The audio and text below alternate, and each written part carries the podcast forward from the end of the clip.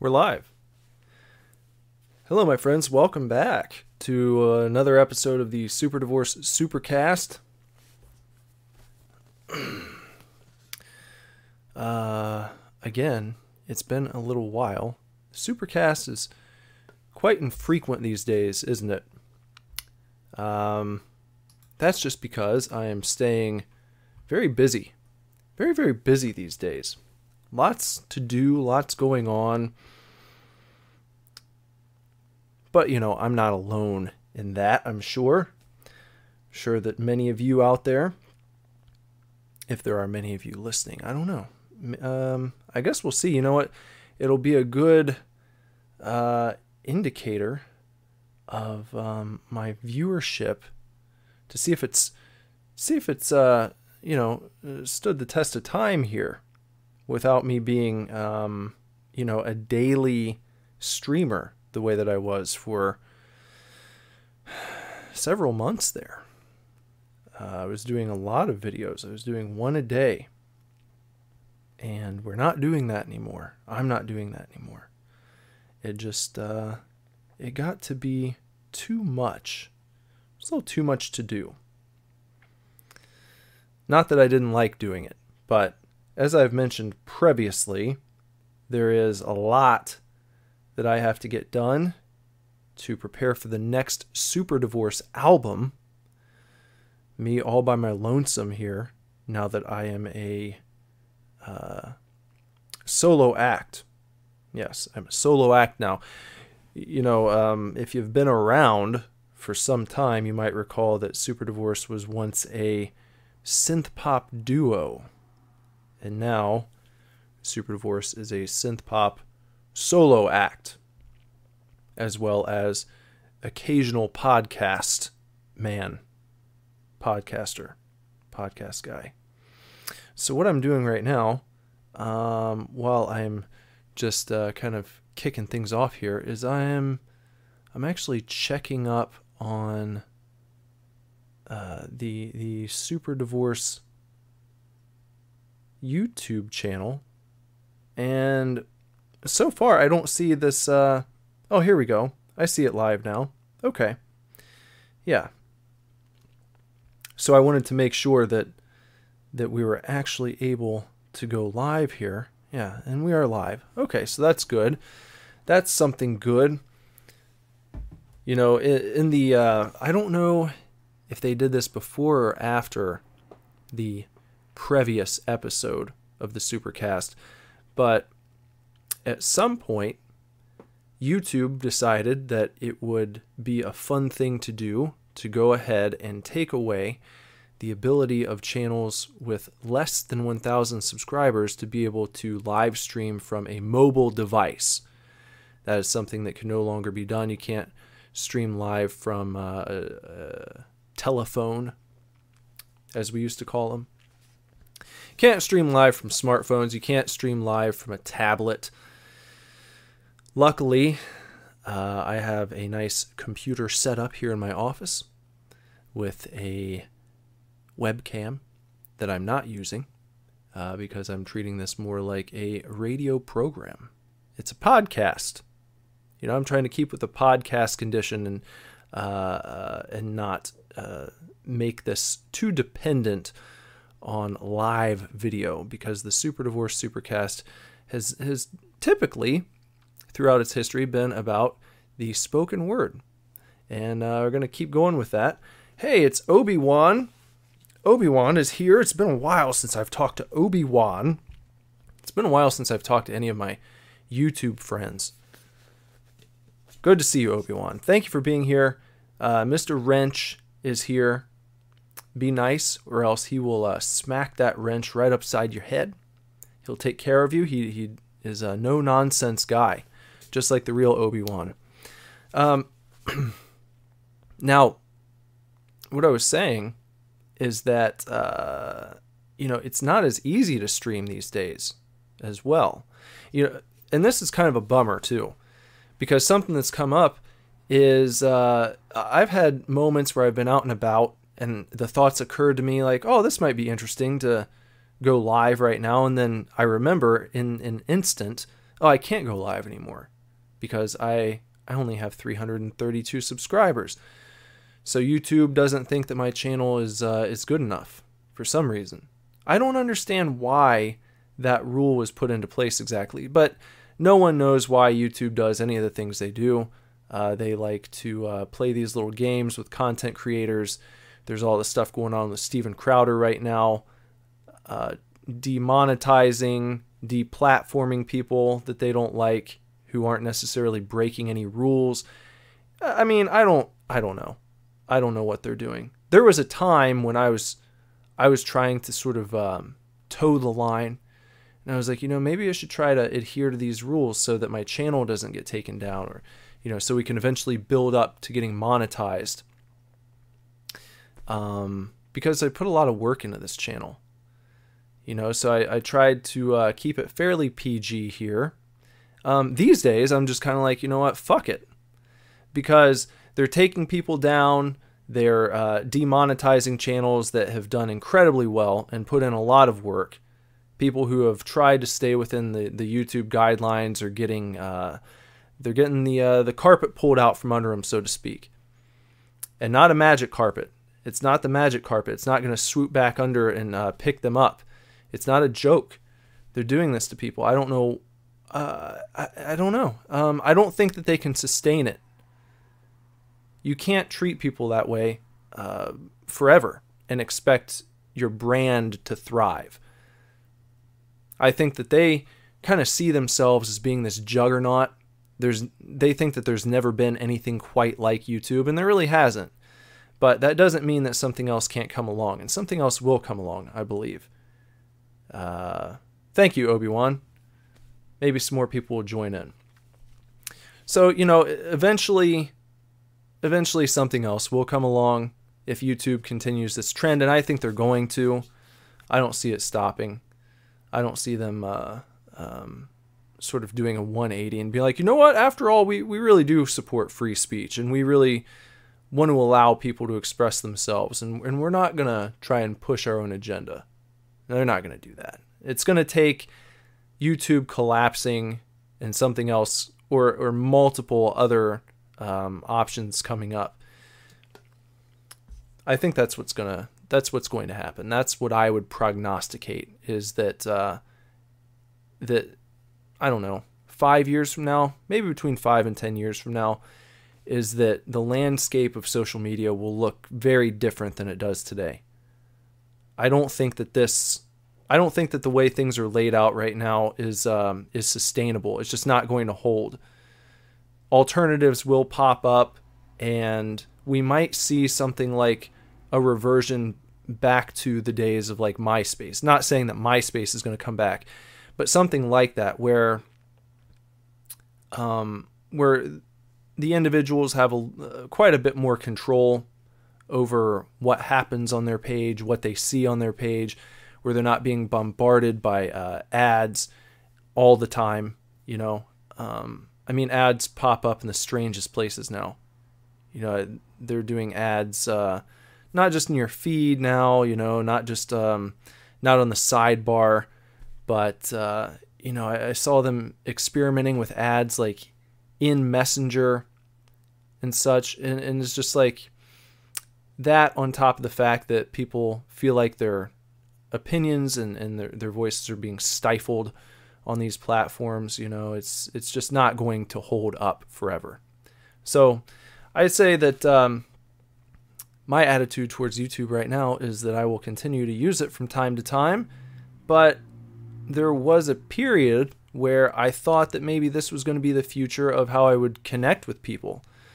That's what I was hoping. I don't know if that's that's really um, a viable option at this point. and I don't know if creators should put all their eggs in that basket. Uh, there has to we have to figure out a way to um, move beyond YouTube, to move beyond Facebook, because I think that the same thing that happened, uh, I think that the same thing is going to happen to YouTube that happened to Facebook, where for for a moment it was an incredible place to promote uh, your brand, to promote uh, your music, or whatever um, your comedy, anything, a new book that you're writing. But they've made it they've made it so hostile towards creators because they are so greedy.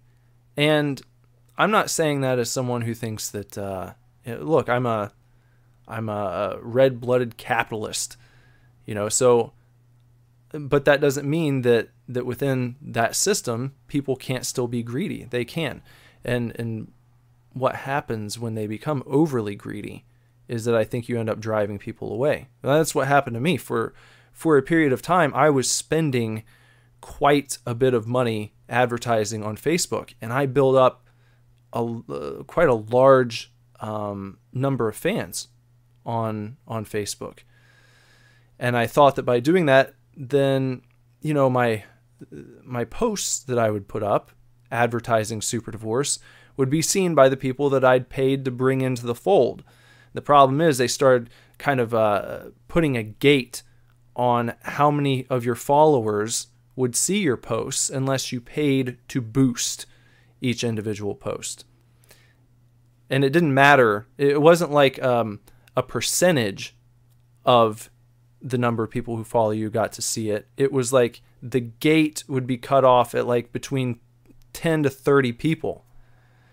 And and and 10 to 30 people would see your post uh, whether you had 100 followers or whether you had 100,000. It didn't matter. It wasn't like it wasn't like they took into consideration how much work you had put in to your page they didn't take into consideration how much money you had spent on adver- advertising to procure the number of followers you had. It was like a regular post when you hit submit, if you've not chosen to boost it, it's going to be seen by between like 10 and 30 people, something like that. And the same holds true for a page with uh, 40 followers as it does for a page with 1 million now, the only difference there is that the person, with, uh, the brand with a million followers, is probably having people come and check their page out more often, uh, maybe taking the the um, initiative to do so on their own, as opposed to waiting for a post to pop up in their feed. But you know, for someone like me, I built up our Facebook page to like fifteen thousand, and then it was again, it was like unless I paid to boost every post, oh, you're getting you know, 30 people saw that one, uh, sometimes less. And there's just, so I just decided to stop putting money into that because it was like, um, you know, it, it was like this kind of loot crate or loot box mentality. The same type of thing where it's just like they, they keep wanting more and more from you and they don't take into consideration how much you've already given them. There's no reward for that. So it's like, well, I'm I'm going to choose not to continue playing into that system. And that's what I've done there. And and so I think a lot of people feel the same way, and a lot of people, a lot of creators, ended up leaving Facebook behind. I mean, not to the point where they delete their pages, but they just don't bother with it much anymore because it's not a good place to interact with people. So, oh, and uh, my wife, Jessie, here is in the chat and she just she told me she didn't get an alert when I went live. Well, of course not. See, there's another thing. It's like you you put in the work to get people to subscribe to you on YouTube, and then it's just the same song and dance with so many different channels. Your followers don't get the alerts, even when they have taken that step of bonging the gong, as we say here, to hit that little notification bell. It's like people do it and then they still don't get uh, notified when this channel goes live. It's like, what the fuck are we doing here? You know, why, why, why should I bother? It really, it really, uh, it kind of sours the whole experience. Not that it's not fun to make videos. It is. I, I enjoy making videos. That's why I made a video every day. I made a point of making a video every single day for months. I mean, it had to have been like six months or so where I maybe missed one day. And then, uh, you know, because of ramping up to begin the process of writing for this new album, it's just not something that I could prioritize, especially with the way YouTube's going. And a lot of stuff that the kinds of videos that that really get the clicks and stuff. It's not the stuff that I was making. So kind of put the YouTube on the back burner and um, and then this stuff, you know, all these these little uh, ticky tack politics that they're playing, these little games they play with their creators, you know, really doesn't make you want to jump back in and and and try to achieve anything on this platform. Because even if you do, at any moment, with with no explanation and with no notice, your entire channel could be taken down. Or all of the videos that were doing well for you can be demonetized if you are a larger channel. Of course, in our case, in my case now, uh, that doesn't really matter because I don't have a thousand subscribers. So I couldn't even get monetized until I reached that point. So no videos that I make until I'm monetized are going to have an opportunity to make me any money, which is why I've kind of uh, considered the the uh, the guidelines for monetization and and have decided to say fuck it because I don't care. I'm not going to put the work in to try to achieve any sort of uh, notoriety um, or, or uh, ultimate success on this platform when what I see happening to other content creators is uh, is them getting treated unfairly and them having their work nullified just because they don't sort of toe the line not and again not towing the line of guidelines but towing the line of the types of political and social opinions that YouTube wants to propagate. So I don't care anymore. And uh, so it's kind of a free for all now, I suppose. Kind of the old Wild West days of the Super Divorce Supercast. If you go back and listen to old episodes, it was not PG. If you got used to it being PG, um, you know, uh, just be warned. I'm not saying it's going to be. Um, I'm not going to turn it into a, a, porn show. You know, we're not going to be uh, talking about uh, uh, porno films. not going to be talking about, um, you know, uh, gratuitous sex and, uh, and and nasty things just to talk about them. But if something crosses my mind and I feel like talking about it, if I get if I get a little heated when I'm discussing something, you know, I won't have to censor myself.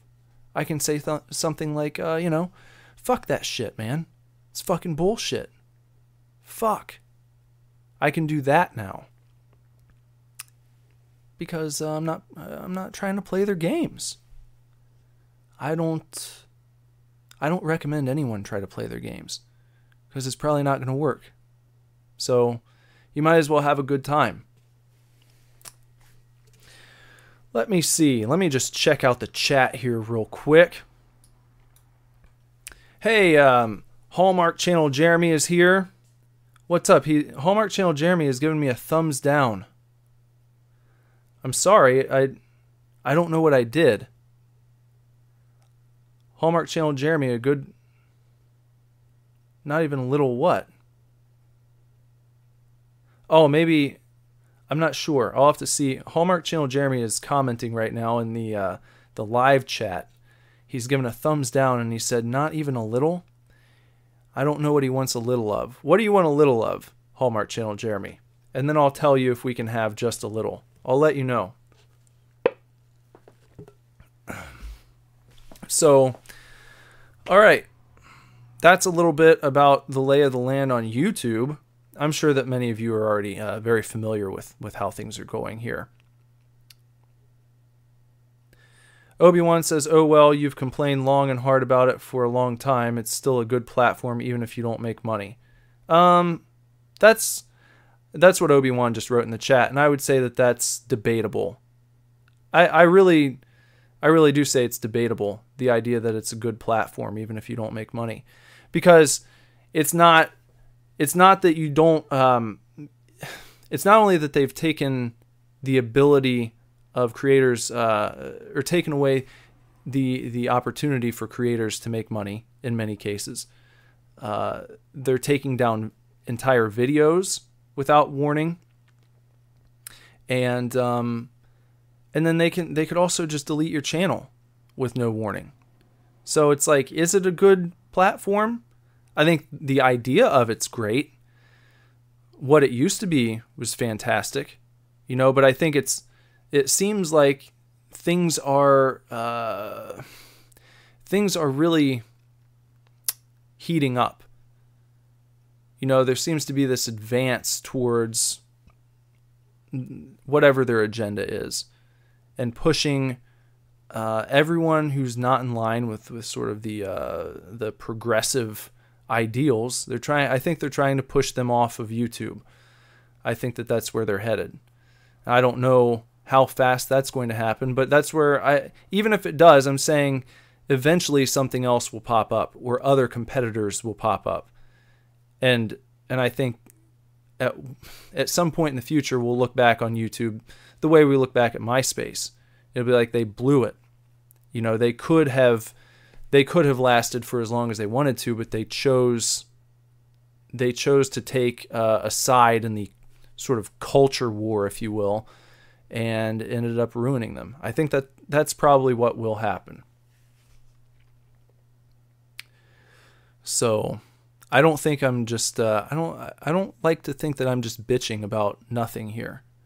I really especially you have to look at this from the point of view of someone who's doing this full time maybe. You know, you'd have to feel worried if you didn't have like another avenue because really I'm thinking of the Steven Crowder situation right now because that's that's been pretty hot the past few days. His channel getting completely demonetized. I mean, he's on Blaze TV and they've got Mug Club so they've got all this support that kind of comes from another channel. Um, or, sorry, bad choice of words. That could be confusing. From another source. Um, their Louder with Crowder show can still be seen on another platform that is basically like a conservative run platform. So they're not necessarily uh, at risk of something like that happening to them there. You know, that's a private streaming service that people pay a subscription uh, for, and then they get to watch all the videos on it. So he's making money that way. He doesn't have to rely on YouTube. But you can imagine someone else who's in his position who might have uh, a following that's kind of creeping up towards his level, and if they've not taken if they've not taken steps to secure that sort of uh, that that alternative source where people can stream videos, where people can support them, maybe with a, a, monthly subscription or something. And I'm not talking about Patreon because that's compromised as well, unfortunately. So what creators need to do, I think, is treat YouTube like like a way to um, become acquainted with an audience, and then if they're doing something like making videos for a living, if that's like their bread and butter, what they should be doing is trying to set up a way where uh, they funnel their fans from YouTube over to that alternative platform that may be like just an app for their channel. Something like that, where people can download it and then maybe pay a subscription fee and then they've got it right there. And it's like a one on one connection. There's not going to be like a, a third party who steps in and, and severs that connection. So that's that's what I would be worried about if I were a creator, uh, totally focused on YouTube, doing well, making money on YouTube. Uh, my mind would be on finding a way to get my audience off of YouTube and onto another uh, personalized platform, if you will. I think that that is that is uh, something that that everyone needs to be probably uh, focused on and trying to make happen. So Kay is here. Kay said, "Hey, hi, hello, on stream right now. What's up, Kay? K period." I still don't know what Hallmark Channel Jeremy wanted a little of. I'm not sure still. I don't know. It's a mystery. It's a mystery. Okay. Here's something, guys. Um, so oh, I was going to talk about a pretty cool little project that I wanted to stream that I can't now. That is, I don't know if you've seen this, but there is a Stranger Things Lego set. And we had such a fun time putting together the Voltron Lego set on this channel. I was like, that would be really cool to put together the Stranger Things Lego set. I went out with my son a couple weeks ago, and uh, and we picked that up. It's a huge set, by the way. It's a lot bigger than I thought it was going to be. It's like two hundred dollars.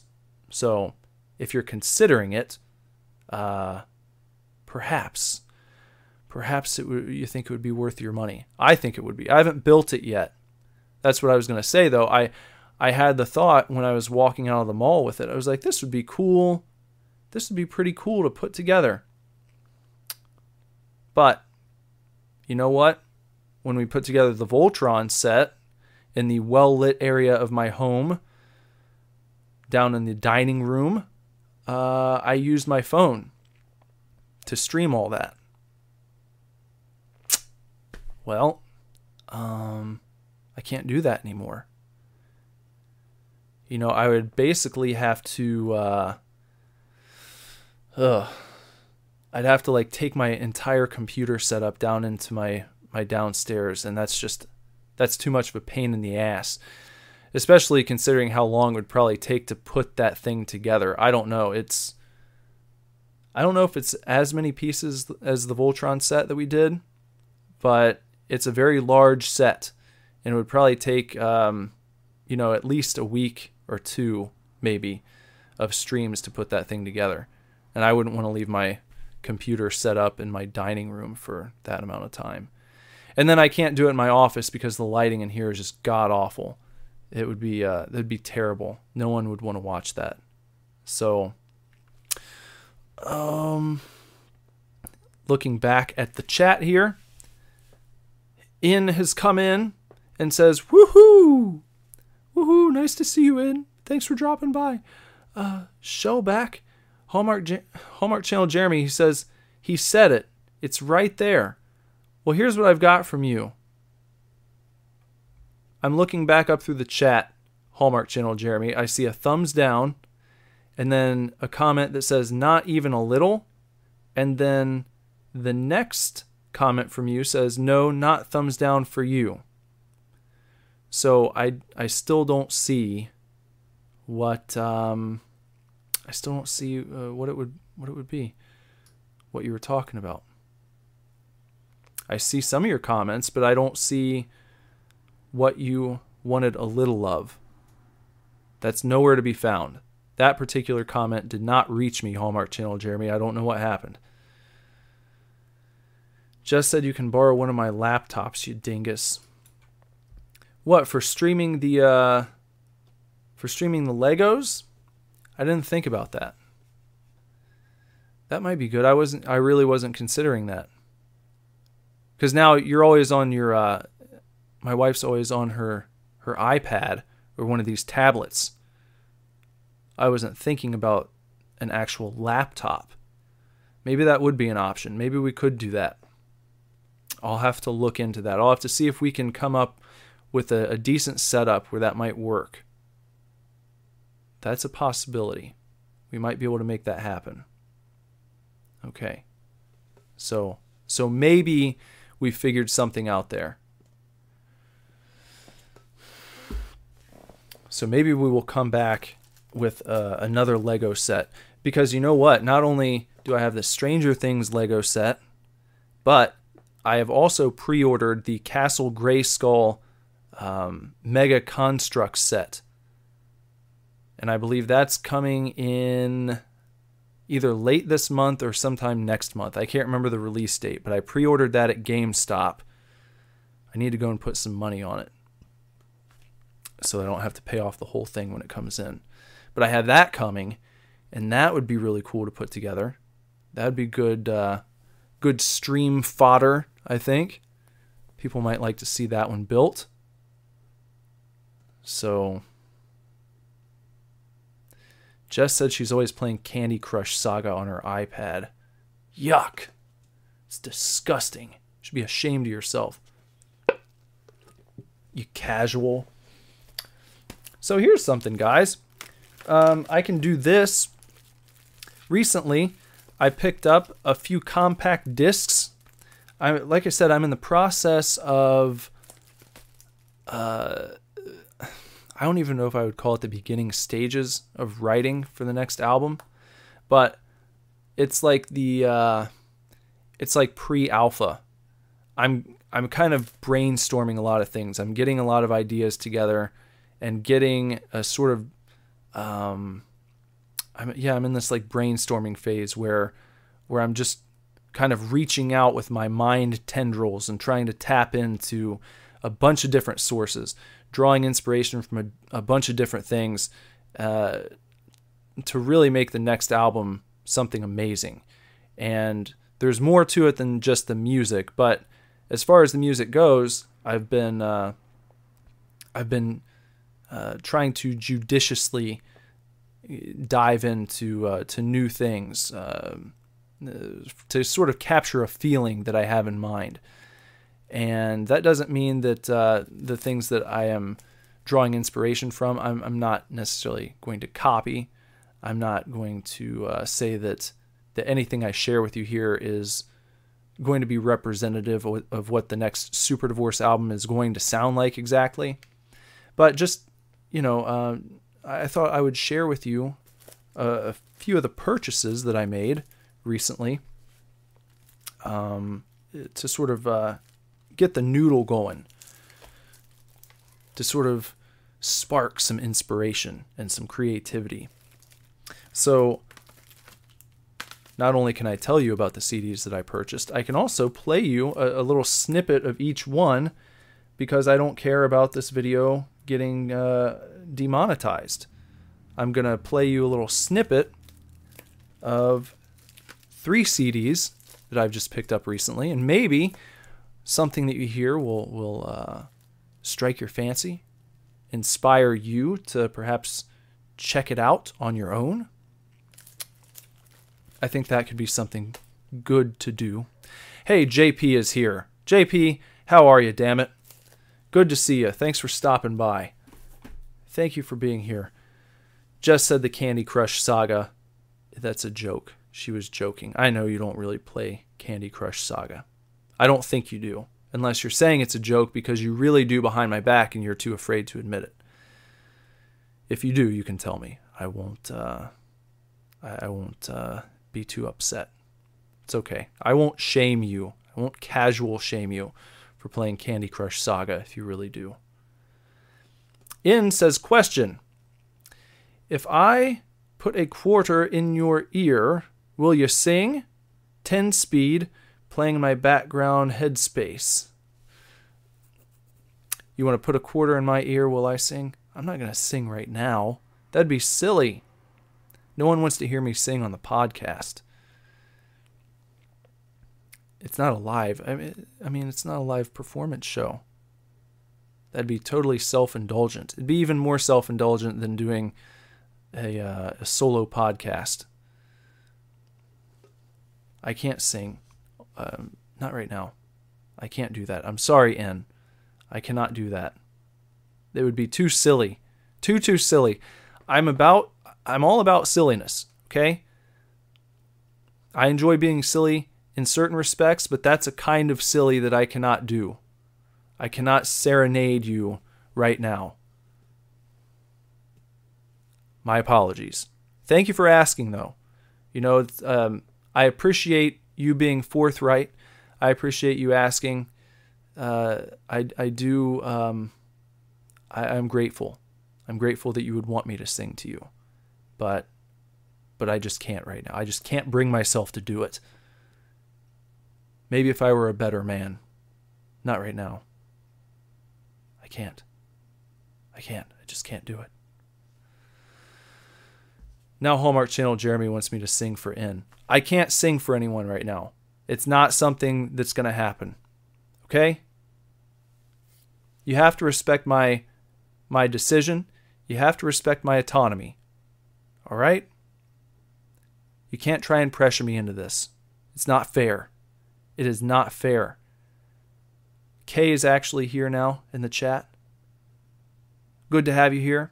So, what I was going to do, all right, is I was going to play you a little selection from each of these uh, three compact discs that I've just picked up recently.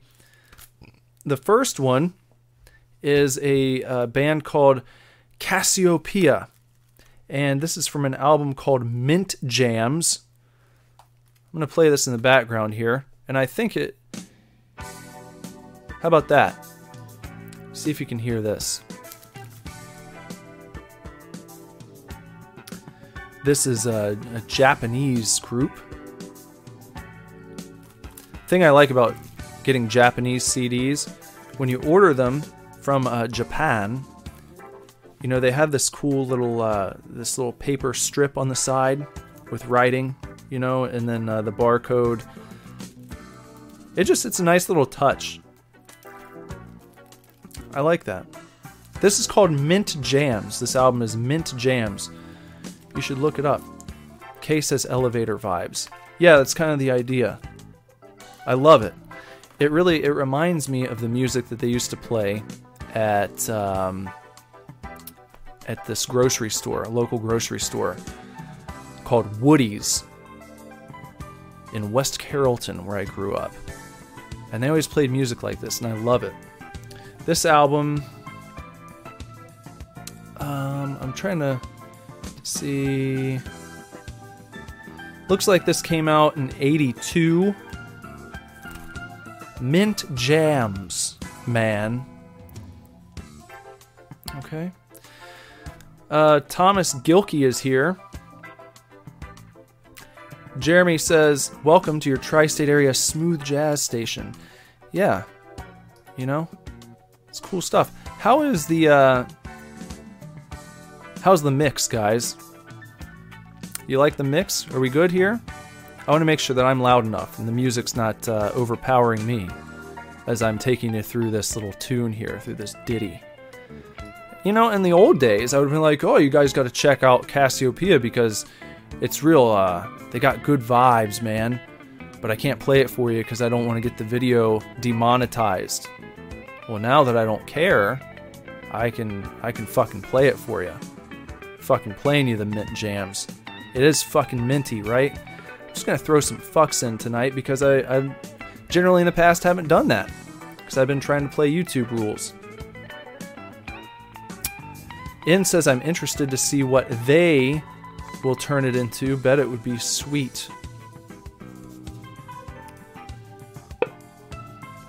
Are you talking about me? Are you interested to see what what I do with this inspiration? Uh, Obi Wan in the chat says he's finished driving. JP is able to live stream his drive to work sometimes by setting a stream up on his PC and joining from his phone. Huh. And Obi Wan's digging the tunes. I'm glad you guys are digging these tunes. Again, if you uh, would like to, to listen to this album yourself, or maybe pick up a copy on compact disc like I did, just search Mint Jams. The full album is on YouTube. That's where I'm streaming this from. You can hear it right now. That's your Mint Jams. So uh, yeah, thank you for thank you for uh, enjoying mint jams there. Yeah. Okay. so that's one that's one thing that I I've just uh, procured recently. Hold on, where I see uh, Thomas Gilkey. The Gray March is here. We've got a nice little group going. Who said? I, I see someone in the chat was uh, saying hello to Tim. Thomas Gilkey says this is actually some pretty good music. Well, you might enjoy this next one as well. What I'm going to play you next is another album that I picked up. I see I had an Amazon gift card. Uh, I actually had three of them. And I was like, you know what? I want to buy some CDs. I'm going to get ahead of the curve here because I feel like it's really cool for everyone to buy vinyl and uh, to buy cassette tapes again. But I'm going back and I'm buying up all the cool CDs right now because I think that's going to be next. Uh, maybe within the next two years or so. CDs are going to be retro enough that they're really cool again. So I'm sort of getting ahead of the game while people still aren't really thinking about CDs. And I'm trying to pick up all these compact discs that people are going to be paying big bucks for in a few years. Because I still love CDs. I still have a nice CD collection. I will still listen to CDs in my car. And what's cool about CDs is that, uh, you know, you can still throw them into the uh, into the old disk drive and put the tunes on your computer and then load those up onto your, your MP3 player of choice and you're all set. As cool as cassette tapes look and as cool as vinyl records look, you know, they're they're nice collector's items. You know, I buy those things too, but uh, the process of say getting a vinyl record or a cassette tape transferred over to your computer, to your hard drive, that's much more complicated than moving the songs from a CD onto your computer uh, to have digitally. So, like I said, I'm getting ahead of the game here, and what we're doing, what we're doing here, is uh, we're gonna listen to a cut. We're we're gonna listen to a cut from um, uh, Masayoshi Tanaka, uh, t- Takanaka. Takanaka. Takanaka. There we go. Masayoshi Takanaka. The Rainbow Goblins. Look this up too. This has really cool artwork. I love the artwork on the cover of this one. You got to check it out. We're going to be listening to uh, which tune do I have queued up here? This is going to be Once Upon a Song. This is actually a concept album, and there's like a narrator that will uh, that will sort of jump in and, and kind of give you the lay of the land story wise as this record goes on. I'm going to skip past the prologue, so we're not going to listen to the narrator, but it's kind of cool to know that this is actually um, it's uh, it's a concept album. It gives me, it reminds me when I listen to it of the old Lord of the Rings animated uh, film, the one from I believe the 70s is when that came out. So here we go. I'm going to throw this on for you. Here we are.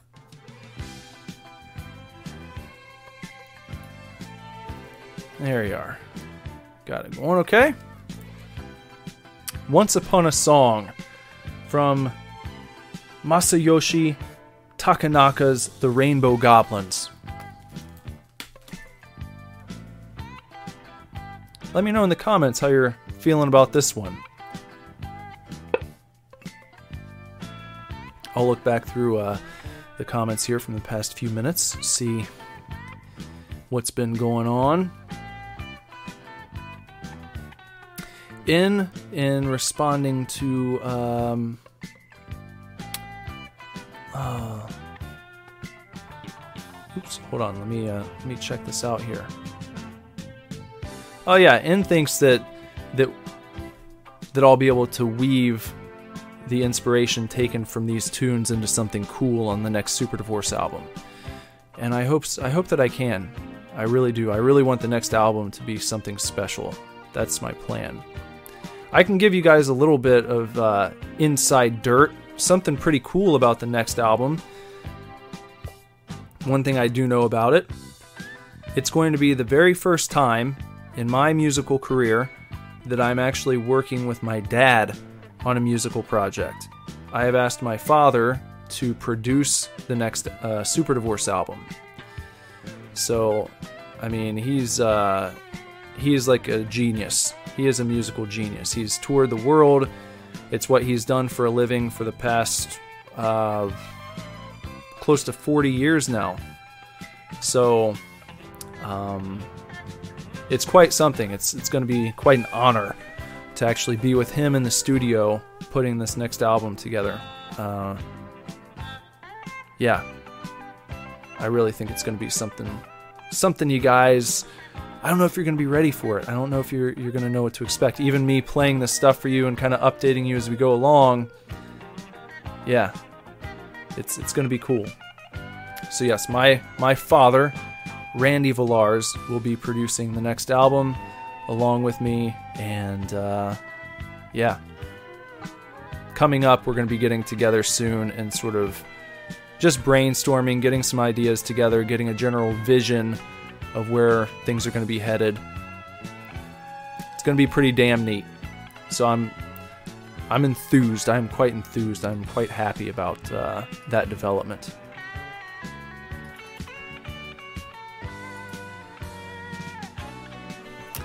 Uh, Hallmark Channel Jeremy says, I love the tunes and love Obi Wan's healer. And the Gray March says, just missing caller dedications. Yeah, that's something. Does anyone have any any dedications, any shout outs? You guys have anyone that uh, you want me to, to shout out for you? Any messages you'd like delivered over the airwaves tonight? If so, feel free to drop that in the comments there and let me know. Maybe a long lost lover, a missed connection, maybe a family member you haven't talked to in a long time that you just want to say hi to. Let them know you're doing okay. Drop that in the comments below and let me know, and I'll uh, I'll see what I can do about getting that dedication out there for you guys. Obi Wan had asked in the chat if I have a Laserdisc player yet. I do not. Because I I only have like the one Laserdisc. I think if I had maybe 10 actual Laserdisc films, then I might spring for a Laserdisc player. A nice one. You know, it's uh, because you want to make sure you get a good working one. A while back, I found two Betamax players at the local uh, Goodwill, and I brought them home, and I was so excited, but neither one of them worked. Uh, it was kind of a bummer. I even like I got the players, and then I drove to a secondhand store like 40 minutes away because they had. I, I knew that they uh, sold beta tapes there, and I went out and I bought a few and I brought them home and uh, neither player would function properly. One of them kind of worked, the other one just uh, just wouldn't play at all. Goblin, Goblin. Oh, there we go. So that was um, that was the Masayoshi Takanaka, the Rainbow Goblins. I'm gonna play another song here in just a minute. But yeah, like I was saying, you know, uh, if you buy an old media player you want to make sure you get a good one. Might cost a little bit more, but it is quite disappointing to get something like that home and to realize that you just wasted your time and money. Especially, you know, something else that bothered me about that experience with the Betamax players was how awesome they looked. I mean, they were in fantastic shape. Looked like they'd been taken care of, but for some reason, it was just like straight fuzz on one of them. Just would not play the tape. And then the other one, I was able to dial it in to kind of get a picture, but not to the point where it'd be worth sitting down and watching a movie. It, would, it was like, uh, you know, trying to tune in to like the old uh, pay per view porn channels. You know, see there I was talking a lot. There's some porn. I said we wouldn't talk about a bunch of porn. There's a little, a little bit of porn. When you try and tune into the scramblies, you know, for me, it was channel 65 back in the day. And I remember you you like flip it on and one time it came in like crystal clear for like 10 seconds. And there was like a moment of jubilation followed by uh, a moment of dread. Because in my whatever 12 13 year old mind i didn't know how pay-per-view worked. I thought that maybe uh, I had uh, I had left it on for too long, and and the the the signal was going to come through, and that would somehow trigger us getting charged for a, a, porn movie on our next cable bill. And so I turned it off. I was like, oh, I it was like before it scrambled again. I got rid of it because I didn't I didn't know what was going to happen. It frightened me so much.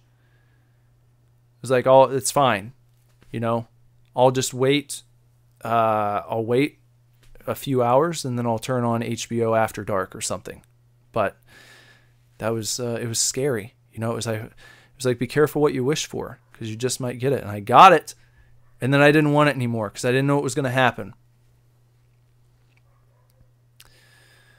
Obi Wan says, "Don't forget to smash the likey button, everyone. Please don't forget to do that. Uh, even if even if this channel goes nowhere, you know, it's it's still a nice thing to do.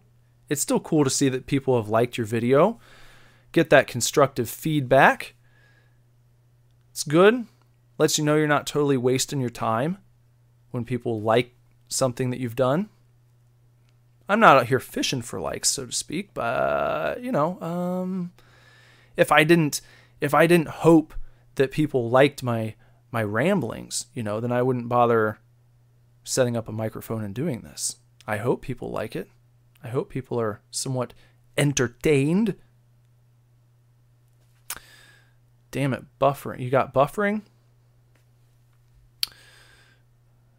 Hallmark Channel Jeremy is saying there's buffering. Um, I hope that's not a problem with the connection.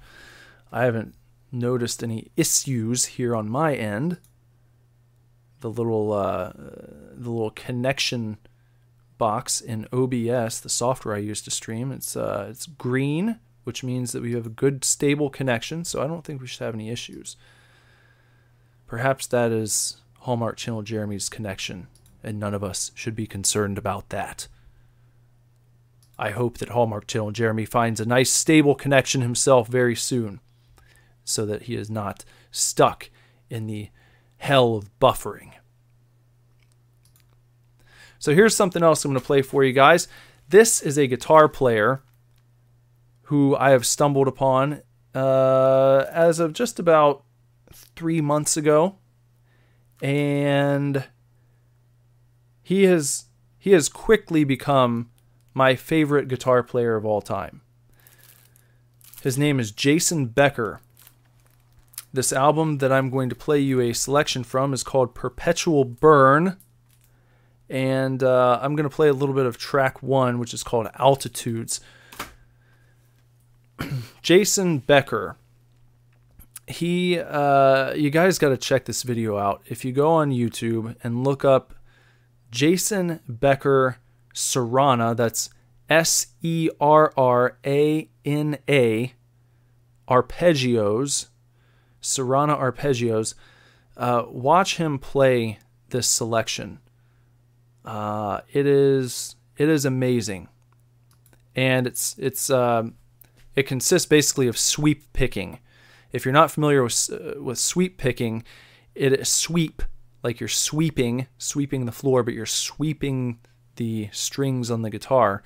It's basically where if you watch someone do it, it looks it looks very easy in a way because the picking hand just kind of moves straight down the strings in one motion and then back up in another and then straight down and back up. You're not kind of jumping from string to string and making a bunch of uh, of like super articulate movements with your pick it's kind of like I said, uh, like the name suggests, sweeping. You're doing sweeping motions with your picking hand in, in kind of a very smooth and uh, elegant way.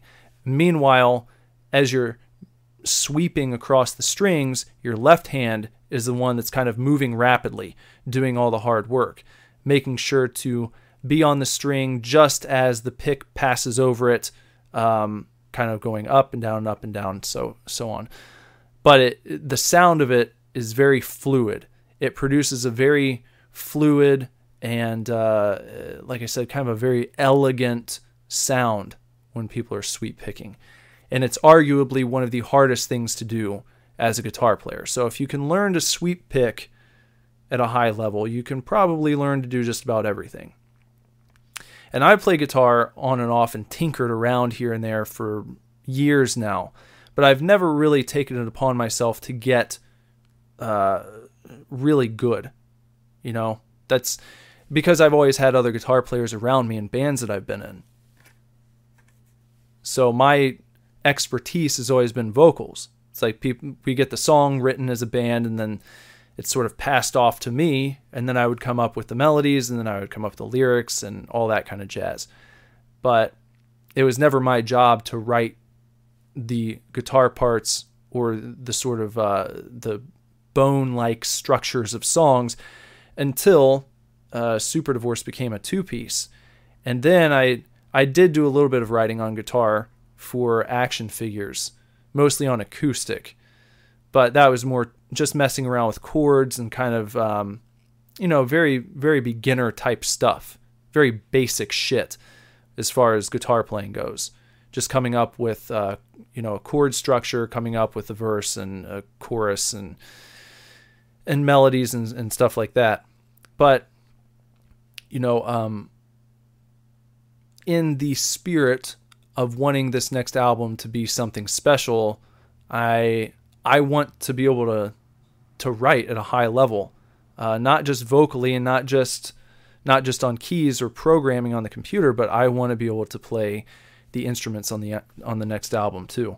And so I've been, I mean, I've been busting my ass, uh, inspired quite a bit by Jason Becker's playing, and it is a gargantuan task. I'm not going to lie. I've been trying to learn the Serrana arpeggios now for about two months, practicing every single day um, usually for at least an hour or two. And I've made some amazing progress. I mean, when I first started, when I first sat down, I, I took video. So at some point, I don't know exactly how long it's going to be. I'm shooting for, it seems out of the realm of possibilities, but I'm shooting for the end of June to be able to play this thing uh, the way that I want to. But when I first sat down to play it, I mean, I, I couldn't at all. You know, it was it was like uh, it was painful. It was the hardest thing I've ever tried to do on guitar, by far. I mean, just learning this piece was was quite a task. Just memorizing the the uh, the fingerings and and all the notes involved, that took me about three weeks. And then once I had things memorized, then it was just like very slowly working through it to the point where I could play it um, and have it sound anything like music. I'm I'm getting much better now. You know, I think it's a far cry from where I started, no question. But I've still got a long way to go before I could do it at the level that I want to. Anyhow, with that, I will play you a little bit of Jason Becker's music from his uh, album Perpetual Burn another thing I'll mention about Jason Becker is tragically in at some point in the 90s, I think it was like the mid to late 90s, he um, I think he developed ALS, Lou Gehrig syndrome. And so he's this incredible guitar player. I mean, could have been I, I would argue that he is among the greats, but because his career was cut short, he didn't have an opportunity to sort of ascend to the level of some of the other guitar gods that everyone knows the name of. But within the guitar player community, like die-hard guitar people know Jason Becker and, and they know how awesome he was and, and what he could have done. And uh, it's pretty inspiring because he didn't, you know, he didn't hide away. Um, he didn't let his illness dictate the trajectory of his life completely his dad actually helped him devise a way that he could continue to communicate, even though he's paralyzed, you know, basically from the neck down and he can't speak anymore. He came up with a way of, of communicating using like eye movements. And just by having that form of communication, he's released uh, he's released new albums over the years, even though he's wheelchair bound. He like can't move. Um, but he's continued to work. He's continued to uh, compose music, and obviously, you know, other people, other musicians have to play his music now, but he is uh, continuing to release albums to this day as a composer, and he actually has an online guitar course that he helped put together with uh, another one of his friends who kind of does the talking for Jason, but his, his buddy is sort of telling everyone Jason's methods and the things that he used to do when he was practicing and kind of lays out his entire approach to guitar playing. And that's something else that I I've just started in on myself. So uh, it's really cool. Fantastic stuff. Jason Becker. So hopefully you guys will check him out too. And and hopefully you will enjoy this track that I'm going to play. This is um, I'm going to jump in a little bit after the intro here on Jason Becker's Perpetual Burn Track 1 Altitudes. There you go.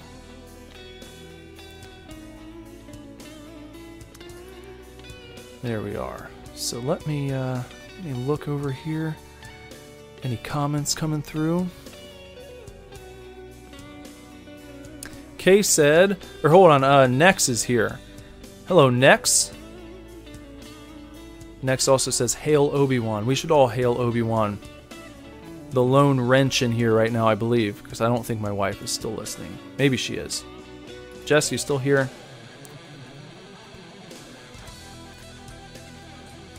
Kay said, I have never got good at guitar. I've tried, but never really had lessons. It was made to do piano instead. Still fun, but eh. But I'm trying to up my my keyboard game as well. Like I said, I really I'm really trying to make sure that this album is like on another level of competence. Switching from being like in a, a four-piece post-hardcore band where I was just kind of singing and screaming to then on the last album putting together all those songs and and writing everything myself. That was you know, that was a lot of pressure and I was really learning as I went. And I want the process when I go into writing for the next album to be a little bit different. I'd like to have um, a bit more confidence, actually, a lot more confidence. Because when you're more confident, the sort of more wild ideas you have can actually be implemented. You, you don't have to sort of put things on the back burner. And that's what I'm hoping to achieve with the next one. So, that's uh, that's how I feel about that. As we continue to check out this track from Mr. Jason Becker. Hopefully, you guys are digging this. Uh, there's a really cool video on YouTube of a 16 year old girl covering this song. It's pretty incredible. She does a fantastic job with it. Let me see, I'll look it up. So I can tell you guys. Her name is Tina S. It's got 4.7 million views. 16 year old girl covering the song. She does uh, just a bang up job. So if you like this one, if you check out Jason Becker, and you want a little more Jason Becker ish content, watch that cover. Uh, I think you'll be impressed. I was.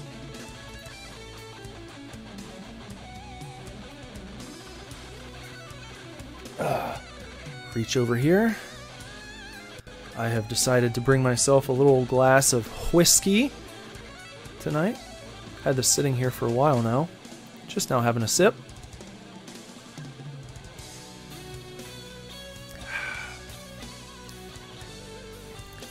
There we go. So yeah, you know, I'm I'm kind of uh, letting all this stuff brew around in my head. It's like it would be cool to incorporate these sort of 80s pop and then some of this as some of you in the uh, the comments were, were talking about uh, the stuff I played earlier being a little elevator-ish. Um, you know, kind of uh, falls into like the city pop genre from like late 70s and 80s Japanese music. Might might give people uh, a bit of uh, some vaporwave vibes, possibly some future funk stuff. I just want the next thing to be wild. I want it to be a, a real fun album to listen to. So I have uh yeah, I've got a lot of ideas and I think it's going to be pretty neat, really. Okay, so those are uh some selections from uh three compact discs that I picked up recently, everyone. Ugh. What else do I have here?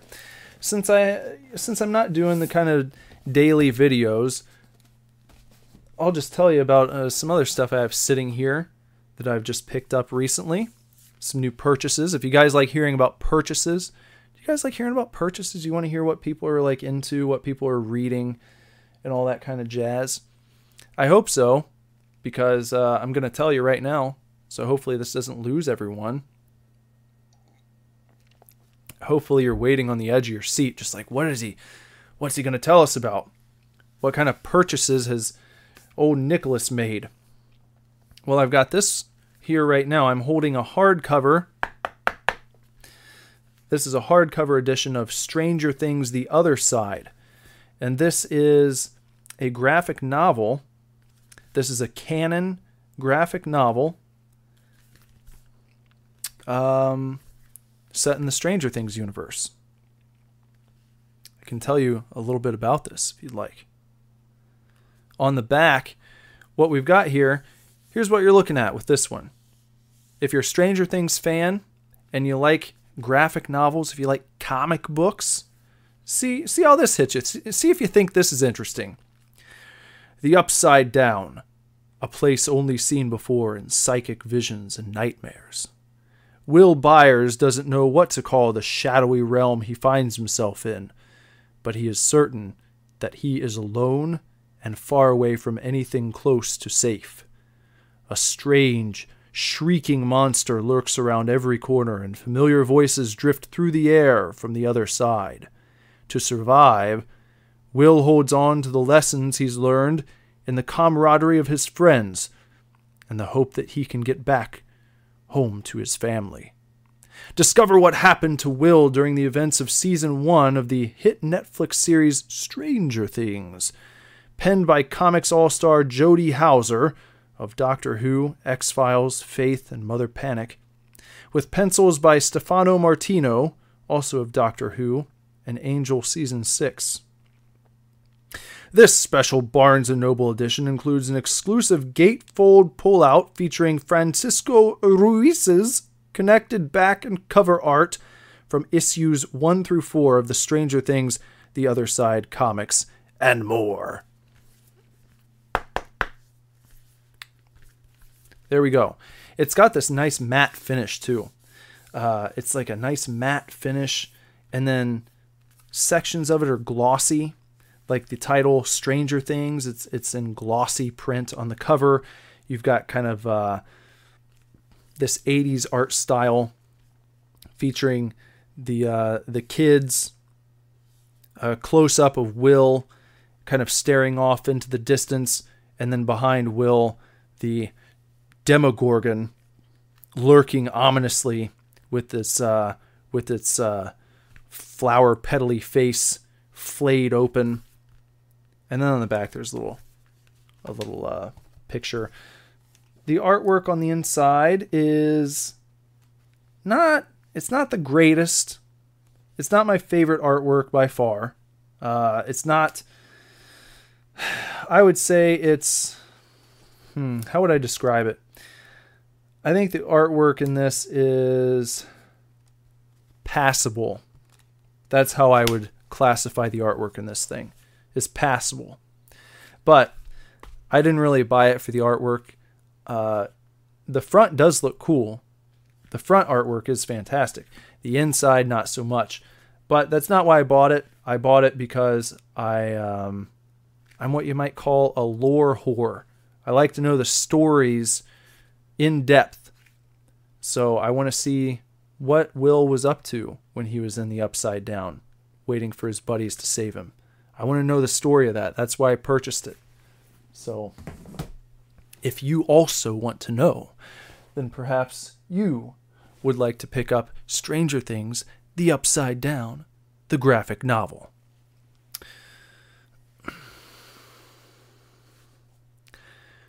Hallmark Channel Jeremy says, I honestly think YouTube gremlins are hiding some of my comments. Have you commented have you commented more? Uh, are there other things that you've said? Have you tried getting my attention, Hallmark Channel Jeremy, and I've not seen it because of these YouTube gremlins? I wouldn't doubt it. I wouldn't doubt it. They they might be here just lurking my video just to fuck with me. I don't have to feel bad about saying that anymore, do I? Ah, trying to play little shit games, throwing throwing little YouTube shits. Let's see. Hallmark Channel Jeremy also said that the upside down is Australia. How do you feel about that, Obi Wan? Do you feel like you're in the upside down in Australia? Do you watch? Who all watches Stranger Things here? Let me know in the comments section if you guys watch Stranger Things. And if so, what did you think of season two? Did you like it better than season one? Are you excited for season three? I am. Speaking of uh, Stranger Things, I've got another. I've got another book here. This is not a graphic novel. This is actually uh, the second Stranger Things full size, uh, not graphic novel, but regular novel, regular book novel, written by Adam Christopher. This one is called Darkness on the Edge of Town. Like I said, this is the second Stranger Things novel. I've got the first one right over here that I'm currently reading. The first Stranger Things novel came out a couple months ago, and that is called Suspicious Minds. That is by Gwenda Bond.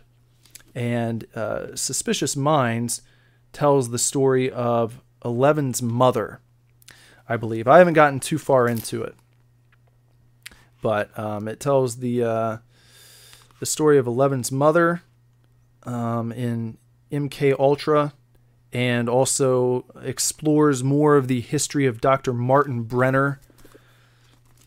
So um, I want to talk about this when I get through it. And then, of course, I, I, definitely want to talk about this next novel that I picked up when I get through that. This one is a bit beefier than the first Stranger Things novel. Let me see what we got here.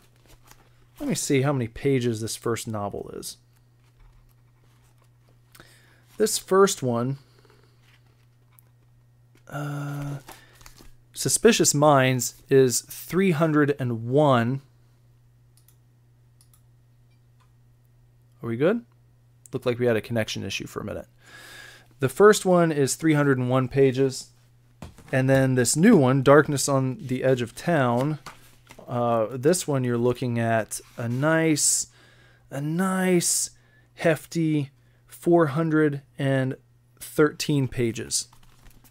So quite a few more pages on this new one that tells the story, I believe, of uh, of Hopper in the summer of 1977, something very strange happened. So, it's a Hopper book. You gotta love Hopper. Even though he didn't have a very good time with Hellboy, David Harbour, he didn't have a very good go of it with Hellboy, did he? That's too bad. Too bad. When I saw the first picture of him as Hellboy, I was like, you know what? I don't know why they're not just doing another Ron Perlman Hellboy but I thought David Harbour looked good. Uh, he got in good shape, but they couldn't pull off the movie. The still picture looked cool, but then once that first trailer hit, it was like, nope, nope, you missed the mark, guys. You didn't do a good job. They should have, they should have just gone back to Ron Perlman and uh, Guillermo del Toro.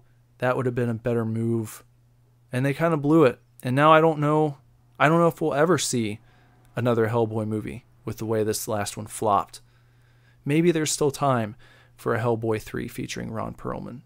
Maybe they can do that. I don't know if they'd go out on a limb and try it, though, with the way that last one uh, hit the theaters.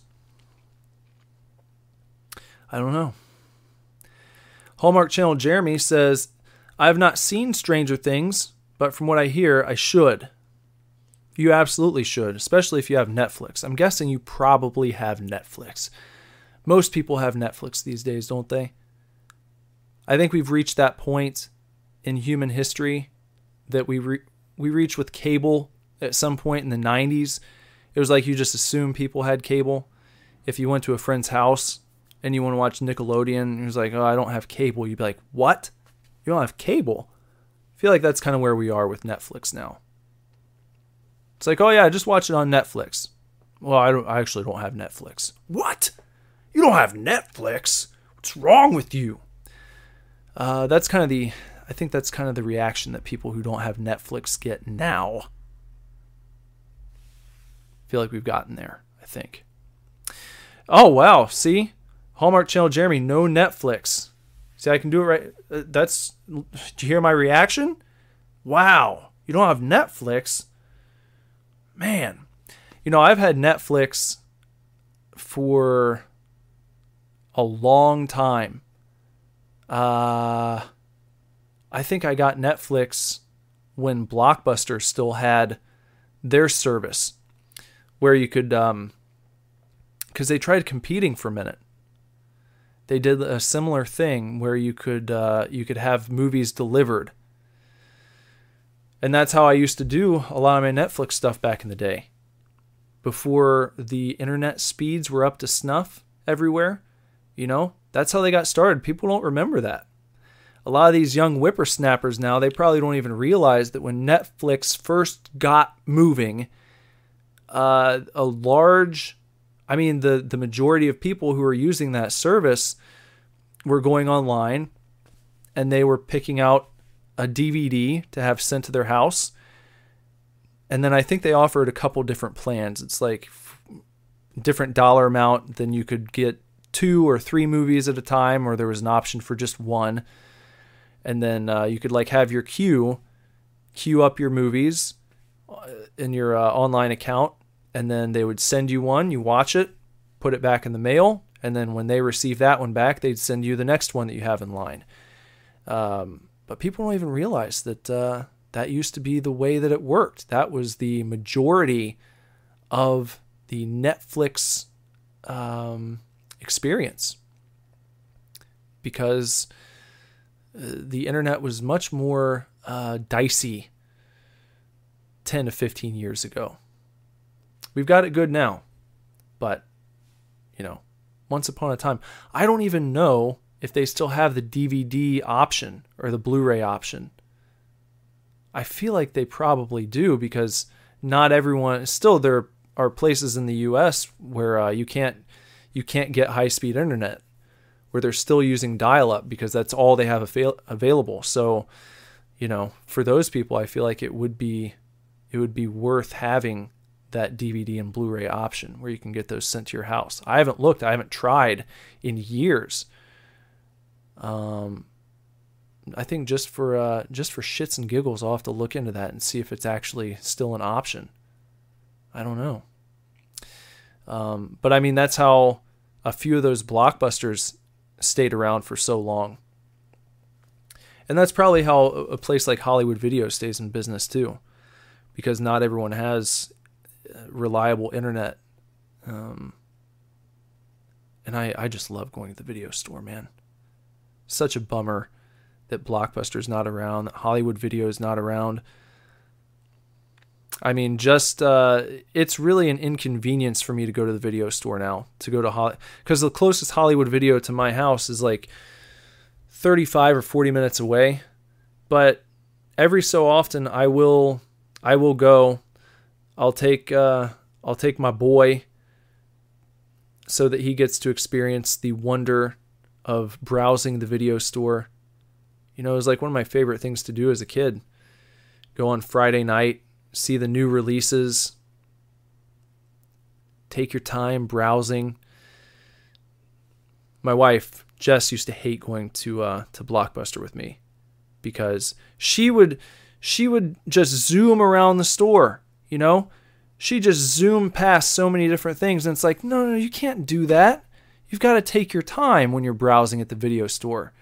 Because it's only when you take your time that you stumble upon like the just the shit-tastic gems that everyone else misses because they're only looking at the movies that have like, you know, 25 copies and like several shelves taken up because it's the big new release and people just bounce from new release to new release like the big new blockbusters. The real fun of going to the video store was looking for those knockoff movies, you know, uh, the knockoffs of the big blockbusters, things like Transmorphers, you know, shit like that. That's where I discovered one of my favorite movies of all time. Children of the Living Dead was discovered that way. Just a shitty horror movie that my friend's mom rented for us. Uh, totally unassuming. You never would have thought about it. You know, probably 99.99999% of people walked right past it and didn't even notice it. But, but if you take the time to look for those hidden gems. That's when you, uh, I mean, you can have just years and years worth of inside jokes due to one stupid little movie you find by taking your time at the video store. And it's still worth going out and doing it, even if you have a little bit of a drive every now and then. Because I don't, I don't want to see a world with no video stores left.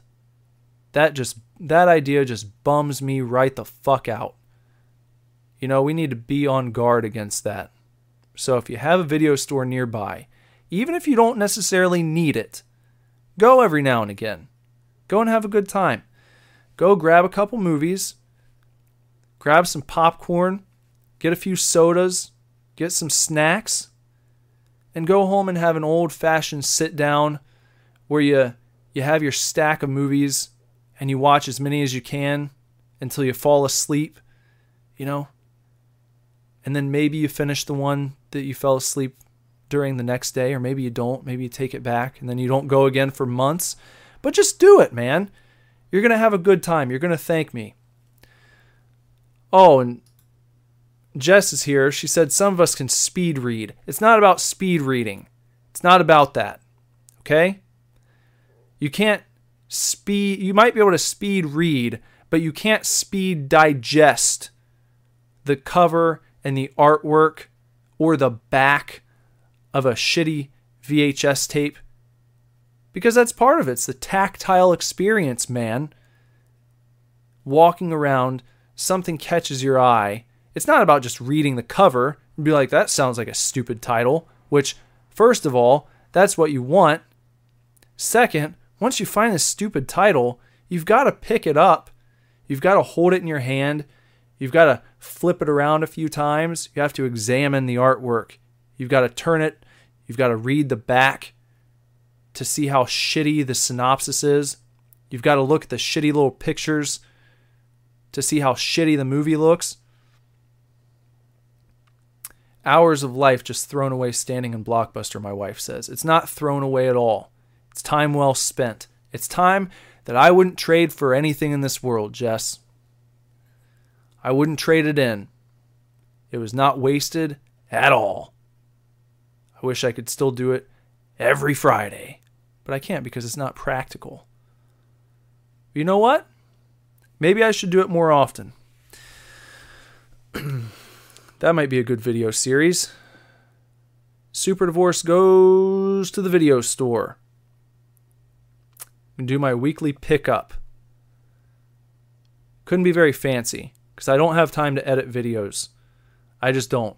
I just can't do it. Not when I'm trying to learn all this stuff, not when I'm trying to up my game, guys.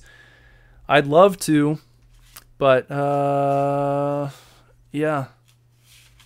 I can talk about stuff. That's easy. This is simple. You know, because this is uh I, I can get on here and do this. But it's the idea of editing together a bunch of shit, putting footage on the computer and and finding footage and, and splicing it up and doing ah, I just can't do it right now. My wife said, I could have done so many things. We've wasted collective years in video stores. Well, I don't see it that way. She says she's joking. She loves all the things that we do, even when she's bored, because she's a sweetheart. She says, Good night, everyone. So, um, I've got a few other things I guess I can tell you about. Uh, I don't know. I've got this. There's a cassette tape over here that I haven't even opened yet that I ordered. I'm not sure which one this is. Hear it? Hear that? I'm going to open this live on air right now and see what we've got here. Which cassette tape is this, I wonder? What is this? Ugh. I like to order things and not follow the tracking information and not check up on them because then you get the you get something in the mail and you don't even remember what it was. And that's a nice surprise, I think. I'm a big fan of that. Some people sort of obsessively check their email for tracking information and and all that kind of stuff. I don't do that, guys. I don't think that's the right way to do it. I don't think that's good at all. I think what you should do, make your purchase and forget about it. Move on. Make your purchase and move on with your life. And then when it arrives, when it arrives, you're stoked. You're jazzed. You're like, oh shit, I forgot about that. Another thing though, let me tell you this you got to be careful. The mind can unravel the mysteries before you want them, want them unraveled, you know. So, uh, so what I'll have to do sometimes is something will arrive in the mail and I'll grab it because I don't know what it is and I'll take it inside and open it as quickly as possible because I can feel it bubbling up. It's like, oh shit, I remember ordering something and I don't want to remember what it was before I open this package. And if you don't do it in time, you'll remember before you get it open. And that spoils the surprise and it's not as fun. So this is Oh, this is nice. This is the uh Oh, hold on. Hold on a second. I got to get this open all the way. Pardon me. Whatever happened to Incubus, by the way? Remember that? Pardon me. Remember that song? Have any Incubus fans here? I don't really hear about them much anymore. Kind of faded away, didn't they? Kay says that's an awesome quote. The mind can unravel mysteries before you want them unraveled. Yeah, I mean it's it's true, isn't it?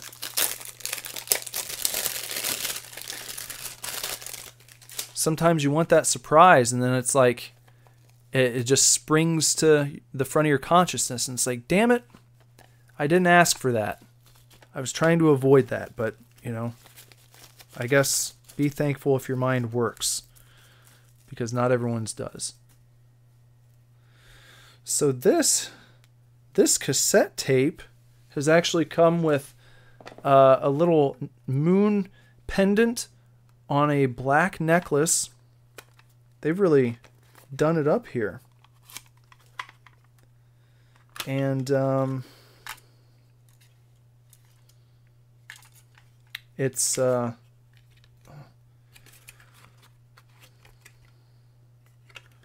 Good gosh. I don't even remember the name of this now because it's all all the writings in Japanese on this one, folks. But it's Sailor Moon themed. I can't remember the name of it. It's got uh, Sailor Moon illustration on the front of the J card. And then the cassette tape itself is uh, translucent. It's like a translucent gold, very light gold, with gold flakes in the plastic. And then the uh, then the sort of uh, tape wheels on the inside are yellow. And there is a there's one sort of sticker going across one side of the tape that's sort of like a shimmery uh, it's like a shimmery gold menagerie. I don't even know how to describe it. I don't know how to describe it. Let me, you know what? You can hear the tape right here, right? What I'll do for you guys, hopefully you're going to be able to hear this. I'll play this on my tape player so that you can have a little sample of this uh, cassette tape that I've just received. Give me one second here. Let me just reach back. Just rearrange some things here. Pop open the tape player there. Put this bad boy in. Uh, it's all about the experience, you know? In says, future lyrics, Mr. K. Yeah, am I just rattling off am I rattling off pieces of wisdom now? Is that what the whiskey does? I haven't had much at all, just a few sips. I'm trying to take my time here. All right, let me play this. See if you guys can hear the tunes. There we go.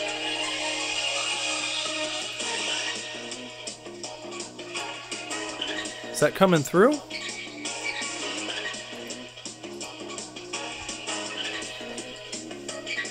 Turn it up a little bit. Hear that in the background?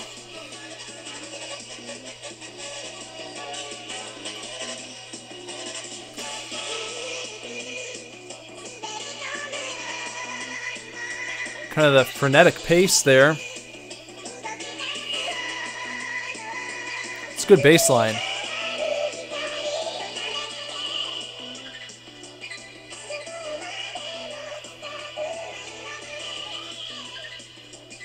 Okay, N says you can hear that.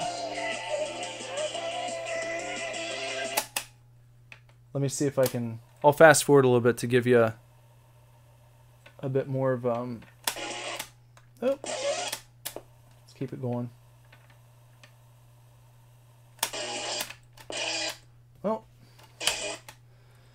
Seems to be having some issues.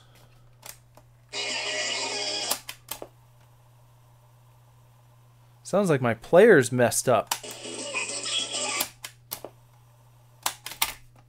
Let me see something here.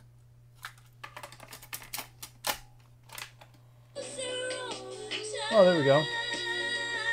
So this is uh, the other side.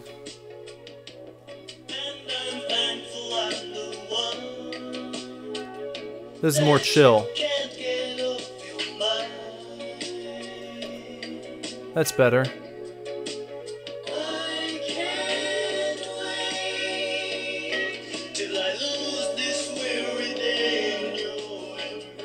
Nice and chill. There we go.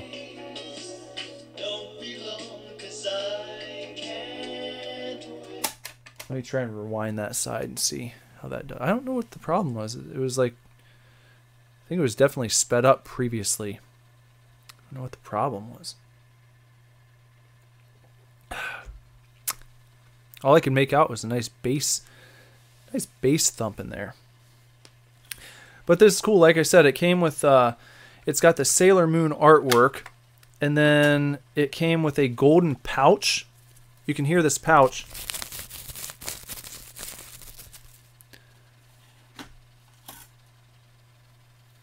And then, then it came with this necklace, the moon necklace. I don't know if I'll wear this. Maybe I will. I've actually never watched a single episode of Sailor Moon, but Sailor Moon is used in a lot of these. Uh, well, I've got the Sailor Wave 2 on cassette. I really love that. I love the, the music of uh, the Sailor Wave series, even though I've never watched the show. I don't know if I should get into it. You know? Has anyone here ever watched Sailor Moon? Is it worth checking out besides for the music? Now I have the Sailor Moon necklace. Maybe I should watch the show.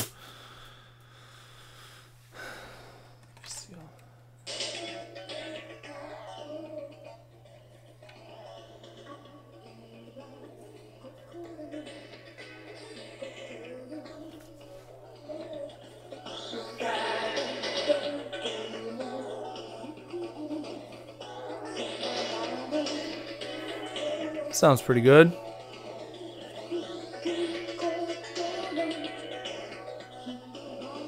It's a good groove. I like that pretty well.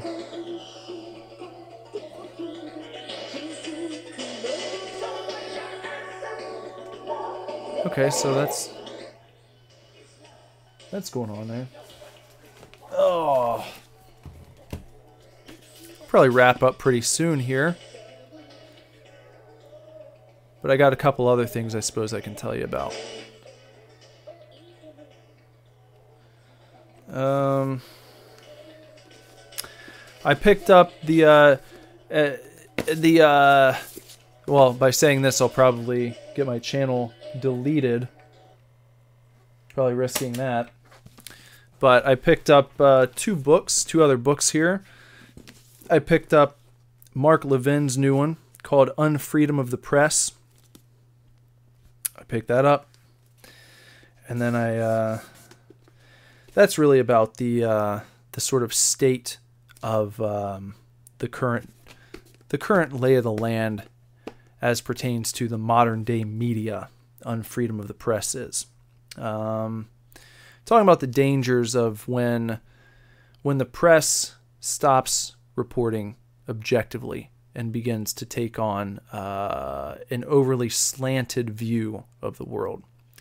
Uh, when the press begins to carry an agenda of its own, it's not it's not good for for the people. We'll say that. Um, unfreedom of the press. If you never checked out Mark Levin, you probably should. It's one of my favorites. I love Mark Levin. He gets fired up. He's a good guy, very, very knowledgeable, very, very knowledgeable in uh, constitutional law. Uh, fantastic guy to listen to.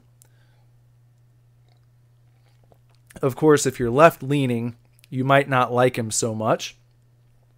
But then again, there are uh, there are some left leaning people who do like listening to guys like him because it, uh, it, it sort of helps them to stay in touch with their opposition, which is kind of a smart thing to do. You want to know what the other side's saying. You want you don't want to sequester yourself. Uh, you don't want to sort of cloister yourself away into your own little echo chamber. It's good to keep up with what the people you disagree with have to say so that you can better formulate your own thoughts there might be something that they say that that actually uh, makes you challenge your own beliefs, and that's a good thing to do because that can expose if um, you're carrying with you a belief that you have no basis or foundation for, which is not good. Um, yeah. In says that's literally what's happening today. Yeah, well, that's um, this book, Unfreedom of the Press, I was just mentioning. That it's uh, it's kind of a response to uh, the situation that we're in at the moment. And so his hope for this book is that it gets people talking and sort of opens a national dialogue and gets people uh, to sort of realize really how dangerous it is when when your press sort of begins to champion one particular agenda. And it's not look, it's going to be impossible for the for the press or for anyone to be completely objective. I don't think that that's ever been the case. You know, things will always probably lean a little this way or a little that way, but if it begins to if it begins to go too far in one direction, then that be, that gets really dangerous. That's like I said, that's where we are right now. That's where I mean, that's that's probably that has a lot to do with why we uh, see all this crazy stuff happening on social media, the stuff we were talking about earlier on YouTube. It all sort of ties back in together, and and um, a lot of the attitudes that people carry with them are because of what they see on the news, because of what they read in the papers, uh, because of what they read on their favorite news website. And people who aren't kind of tapped into this stuff, people who aren't internet savvy, who aren't going on message boards and such, uh, people who aren't super invested in politics, they don't really dig in. They don't see how insidious this stuff is. They don't really understand um, the sort of the cabal of uh, of the press, you know, and how all these people work together to push a particular view and push a particular narrative. And because they don't they don't suspect anything, they just go to their trusted source. They think to themselves, "Oh well, the New York Times, that's you know, that's a good source for the news. That's kind of a standard." Or MSNBC, "Oh yeah, they're they're pretty middle of the road. They're probably pretty objective." And then you find out that's not the case at all. Uh, yeah, it's not good, guys. It's not good.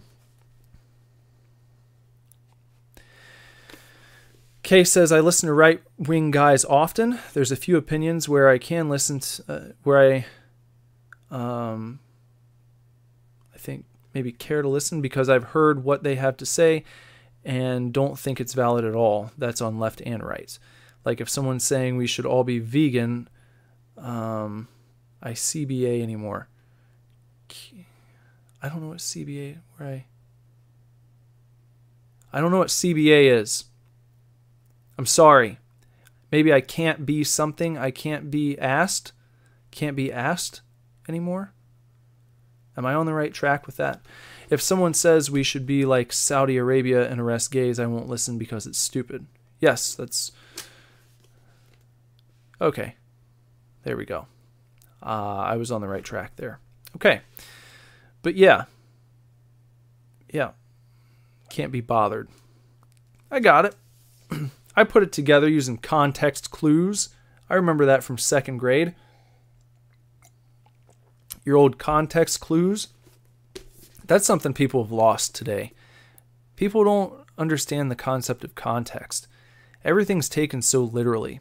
That's why you can't joke about anything anymore. It's absurd. Um, so the other book I picked up was The Right Side of History by Ben Shapiro. How Reason and Moral Purpose Made the West Great. So I'm looking forward to reading this one. Uh, I like Ben Shapiro. I do. Some people on the right don't. Some like diehard Look, um, I uh, I would say at this point I'm I would consider myself a Trump supporter. I'm not. I don't think it's good to be a Kool Aid drinker for anyone. You know, no one's beyond. Uh, no one's beyond criticism. And some people are afraid to speak up if they disagree with anything that Trump says or anything that he does or any of his policies. Shapiro has been critical of Trump at certain points, and that causes some of Trump's uh, more rabid fans to to like accuse Shapiro of, you know, being um, like a wolf in sheep's clothing or something, or he's not a real conservative because he he disagrees with him from time to time. I think that that's what you need. I don't think that people who say stuff like that represent the majority of Trump supporters. Uh, that you have to agree with every single thing the guy says or does. I don't think that I you shouldn't play that game politically because then in, you get into like the cult of personality stuff and uh, you start following people blindly and that gets very dangerous very quickly as well. So I think the best thing for people to do is to be responsible, free thinking individuals and kind of let the chips fall where they may after that see where you come down and whose side you're on generally after you've put in the work to sort of formulate your own thoughts, see where you stand on particular issues. And it's like you're never going to line up completely with one person. It's just, I, I don't think that if you really want that, I think you're going to be disappointed every single time. People are always going to let you down. You know, so uh, you kind of have to, I don't want to say choose um, the better of two evils. I don't think it's always that, but uh, you know, you're never going to find someone that you you agree with 100% on every single issue. And not you're never going to find someone who you can probably be proud of in every facet of their life because people are people are people as they say. People are flawed. People are going to make mistakes. So if you if you play that game and you try and act like this or that person is perfect. They're the ideal. They're they're infallible. And then it comes out that they did make a mistake. Then you have to try and justify it somehow. And then you end up looking silly and it's just stupid. It's better to say yeah well I agree with him on this and this and this, but this thing he did was dumb, and I don't like it when he does this, and I d- disagree with him on this, and so on. But then you can still have your reasons why you generally throw your support behind that particular individual as opposed to the people who oppose them, your other alternatives.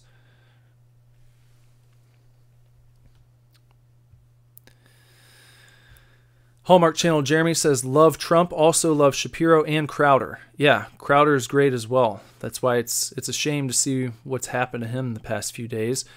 But as I mentioned earlier, he he is one of the smart ones because he has used uh, his position, he's used his celebrity on YouTube to build his own brand off of YouTube. I think anyone who is even semi successful on this platform needs to take lessons from people like him. And Shapiro's done the same thing with the Daily Wire. It's like Shapiro has plenty of videos on YouTube, uh, but that's not. This is not his main place. You know that this is not uh, where he's making all his money. He gets a lot of exposure on YouTube, and then he pulls people away from this platform, and they're able to support him in a more direct way through his own service. Uh, I would love to see that become like the new model. You know that that would be cool. That would be that might be kind of neat within the Comicsgate community too. Come to think of it, I don't know if anyone's thought of that. If any of the bigger names have considered doing something like that, you know, it might worth it might be worth ex- examining uh, that sort of approach even within something like the fandom menace. And I know I'm not a super active member at this point, but I don't know if that conversation's taken place. It would be worth looking into um, to maybe get a group of people together and figure out a way to produce a fandom menace app where people who love following this community could download the fandom menace app and uh, and then right there when you open it you would stream the videos from that service as opposed to streaming them through YouTube. Not to say that YouTube couldn't be a component, but again, it would be an exposure mechanism as opposed to the end in itself. So, uh, I don't know. If anyone listening right now talks regularly to any of those people, or if you go into the uh, the other chats, you know that might be worth bringing up sometime. Maybe I will even message someone I don't know or contact one of those guys. Maybe uh, maybe the rookie critic. He's probably the one that I've talked to the most, and that still hasn't been many times. Uh, or maybe um, proper Jeremy. Proper shout out to proper Jeremy, by the way. Um, that might be kind of neat. Obi Wan says geeks and gamers would be hoping they will become that. I would think. Yeah, um, that would be good. That would be smart, especially you know because they, I think they are in a position where, like, I really fear for that channel because even though Geeks and Gamers has a lot of support they don't have millions of viewers the way that someone like Crowder does. So if they just yanked Crowder off of YouTube, that would be like a huge story. If they did that to someone like Jeremy, um, I mean, a lot of people would be pissed off, but he doesn't, he's not gotten to that level where there are millions and millions of people who would go to bat for him. They, he just hasn't gotten to that point yet. And if if things continue progressing the way that they are, uh, you never know what's going to happen. You know, they tried doing that to Jordan Peterson, like I think about a year and a half ago, where he just he just woke up one day and his channel was gone. And luckily, like I said, he had he had already made it to that point where millions of people knew his name and and they started uh, started clamoring for an explanation and he was able to get his channel back. But if he had only had maybe 100,000 or 200,000 followers, that's still, I think, that's still small enough as much of an achievement as it is to have 100,000 followers on YouTube. You're still at a point where I think they can just put their thumb down and uh, and dictate your future. And maybe I'm wrong, but I would see that size channel as being at risk. You know, um, especially with with the the push, uh, with the the agenda being pushed by the sort of SJW culture within fandoms all across the board, within nerd culture, if you will. Uh, it seems like those people are able to get things done for some reason. As much as I hate it, they are able to get things done. They're able to get things changed. They're able to have these super large companies get behind them and champion their causes when all it does time and time again is divide their fan bases and then eventually sort of leave them a husk of what they formerly were.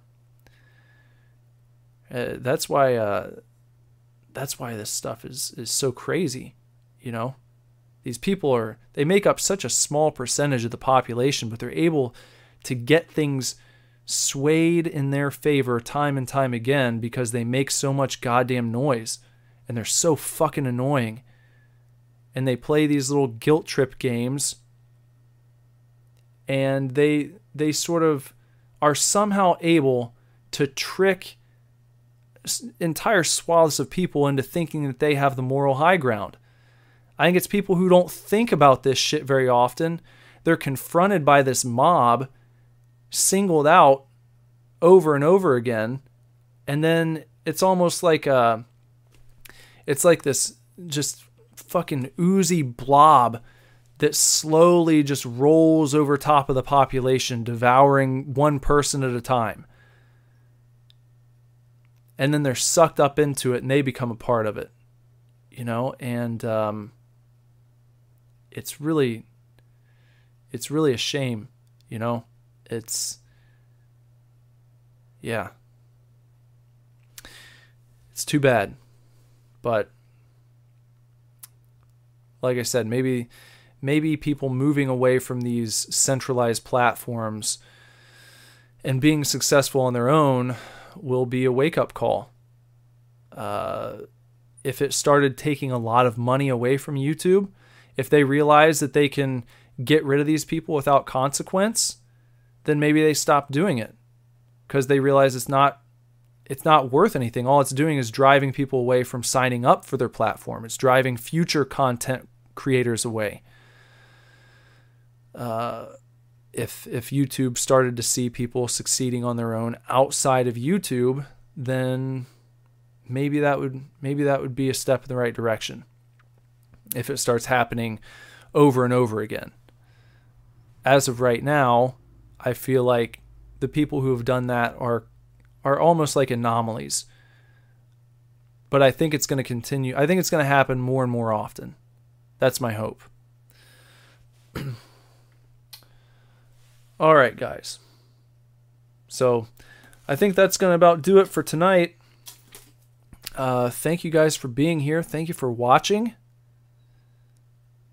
I don't know. Um, maybe I'll come back next week and do this again.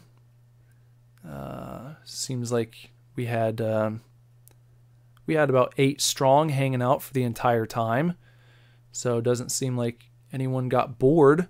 That's good everyone hanging out, having fun. So perhaps I will uh, come back and see you guys next week. Maybe not. I don't know. Just keep an eye on your alerts, and I'll get back in touch with you guys at some point. So thank you everyone for being here. Thanks for hanging out. Obi Wan says maybe come on Model Citizens next week. I do need to finish my van still, so maybe I maybe I will. Maybe I'll uh, get in touch with JP about that. That could be something to do. By the way, real quick before you guys go, does anyone here have Steam? And if so, do any of you play Counter Strike or have Counter Strike? You don't have to play it currently, but maybe you've had Counter Strike Source at some point in the in the past.